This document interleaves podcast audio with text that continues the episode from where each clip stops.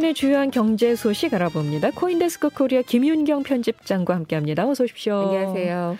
노후를 대비해서 연금저축 신탁 가입하신 분들 적지 않으실 거예요. 네. 그런데 수익률이 형편없는 것으로 나타났다면서요. 연금저축 많이 들어보셨죠? 이미 하나 예 가입하셨을 예. 것 같은데 은행에서 드셨어요. 네. 그러면은 연금저축 신탁을 드셨을 거고요. 예. 보험사에서 하면은 연금저축 보험이 있고 증권사에서 들면은 연금 저축 펀드 이렇게 상품이 나뉩니다. 네. 어 이게 이제 고객들이 운용을 해달라라고 돈을 맡긴 뒤에 가입 5년이 지나거나 또 만 55세가 넘으면 넘으면은 이제 연금 형태로 지급받는 상품이고요.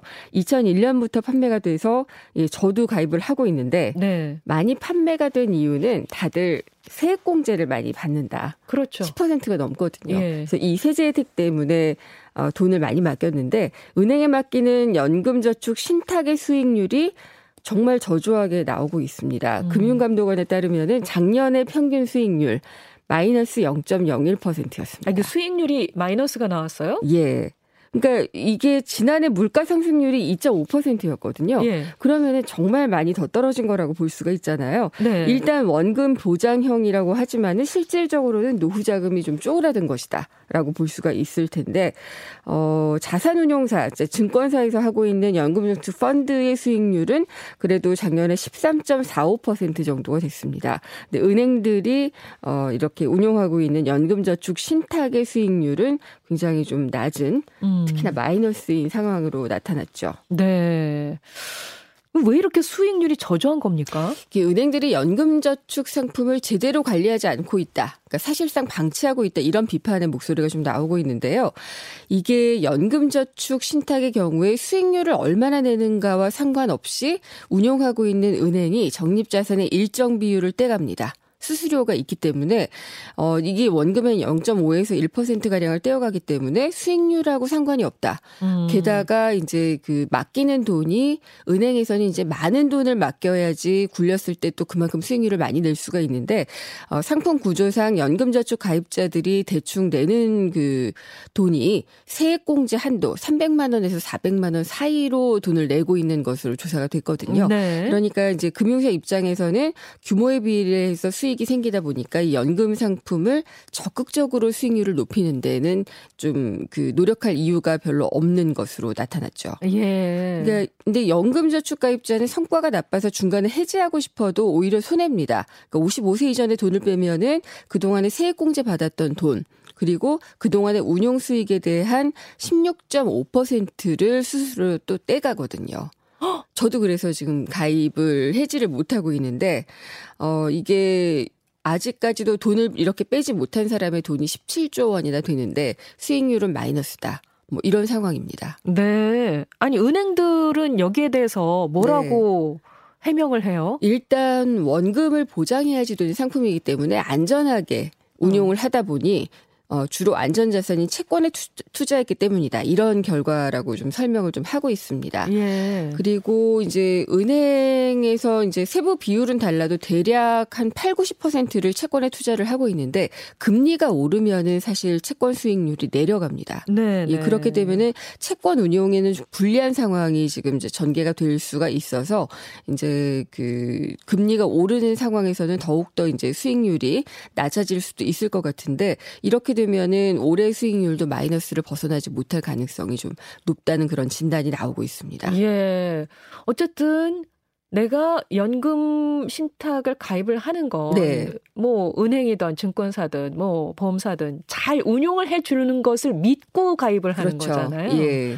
그런데 이렇게 마이너스를 얘기를 하면서 핑계를 대고 있으니 네. 이걸 어떻게 하면 좋으나라는 생각이 지금 당장 든단 말이죠. 일단 은행에서 가입하셨다고 그랬잖아요. 예. 지금 제가 드린 수익률은 다 연금저축 신탁 은행에 가입했던 그 상품에 대한 것들입니다. 어 그래서 저도 모르고 있던 부분인데 투자자들이 적극적으로 상품을 갈아탈 필요가 있다라는 그런 조언들이 나오고 있어요. 갈아타는 건 괜찮습니까? 은행에서 이제 연금저축 저, 신탁을 하고 있었을 때 이걸 증권사의 연금저축 펀드로 갈아타는 식.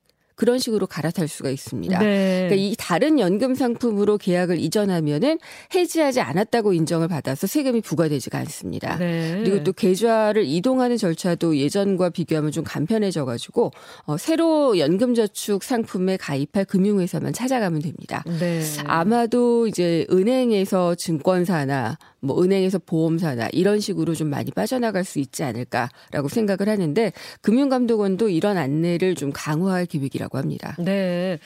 뭐 이렇게 얘기가 나오다 보면은 또 은행에서도 어떤 자구책 같은 것들을 마련하지 않을까. 네. 뭐 다른 방법들을 고안해내지 않을까라는 생각이 들기도 하는데요. 그래야 될 텐데 지켜봐야 예. 되겠네요. 예. 예.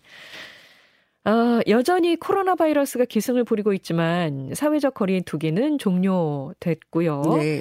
어, 어제 뭐 밤 늦게까지 많은 분들이 이 거리에 계셨다는 거 보니까 좀 활기를 띠기 시작한 것 같아요. 네. 자, 이게 우리 경제에 어떤 영향을 미칠까 이런 게 또 좀 궁금한데 소비 활동이 좀 더 탄력을 받지 않을까요? 네, reopening 경제 들어보셨죠? reopening 경제. 문을 네. 다시 연다는 거죠. 그러니까 그 동안에 이제 방역 위주의 일상이 닫혀 있었다면은 이제 경제 활동이 다시 재개된다. 이런 뜻으로 쓰이는 말인데요. 주식 시장을 보면은 벌써 reopening 주 라고 해가지고 이런 관련주가 힘을 받고 있습니다. 음. 어, 예상하실 수가 있을 텐데 일단 마스크를 쓰느라 잘 안 했던 화장도 외출을 하게 되면 조금 더 신경을 쓰게 되죠. 화장품 관련주 오르고 있고요. 또 노래방 기기 전문 업체의 주식 또 이제 아. 대면 콘서트 같은 것들이 이제 시작이 되면 수혜가 입을 것으로 예상되는 엔터테인먼트 업체 네네. 이런 곳들의 주가가 좀 많이 뛰고 있습니다. 네. 그리고 화장품 중에서도 립스틱이 많이 팔리고 있다 그래요. 그동안은 마스크에 가려져서 예, 예 립스틱 소비가 확 줄었다는 확 얘기를 줄었었죠. 저희가 예. 들었었거든요. 네.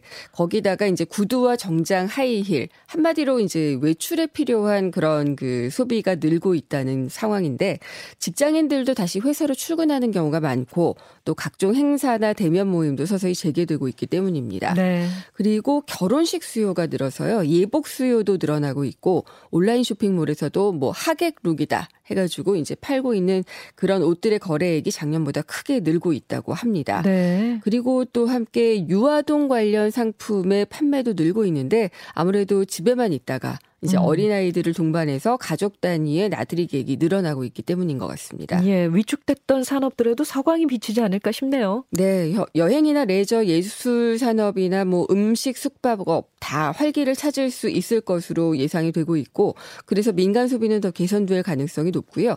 여기 이제 외국인 관광객들까지 입국이 허용이 되고 확대가 되면은 그동안 죽어 있던 외국인 중심 상권도 다시 살아날 수가 있을 것 같고요. 네. 이렇게 되면은 이제 고용도 개선이 되면서 전반적으로 경기가 선순환하는데 좀 긍정적인 영향을 미칠 수 있을 것으로 예상은 되고 있습니다. 네. 그렇지만 아직 코로나가 완전히 종식된 것은 아니고 지금 재확산에 따라서 중국의 봉쇄 정책이 강화가 되고 있잖아요. 아, 맞아요. 그래서 대중국 수출 감소 뭐 이런 것들도 좀 예상이 되고 있고 봉쇄 지역에 있는 기업들의 생산 차질도 우려가 되고 있어서 여러 가지 좀 유의하면서 지켜봐야 될 것 같습니다. 어, 뭐 일부에서도 저희가 전해드리긴 했습니다만 네. 어쨌든 경제는 좀 복합적으로 지켜봐야 되는 거군요. 네. 예. 지금까지 코인데스크 코리아 김윤경 편집장 고맙습니다. 감사합니다.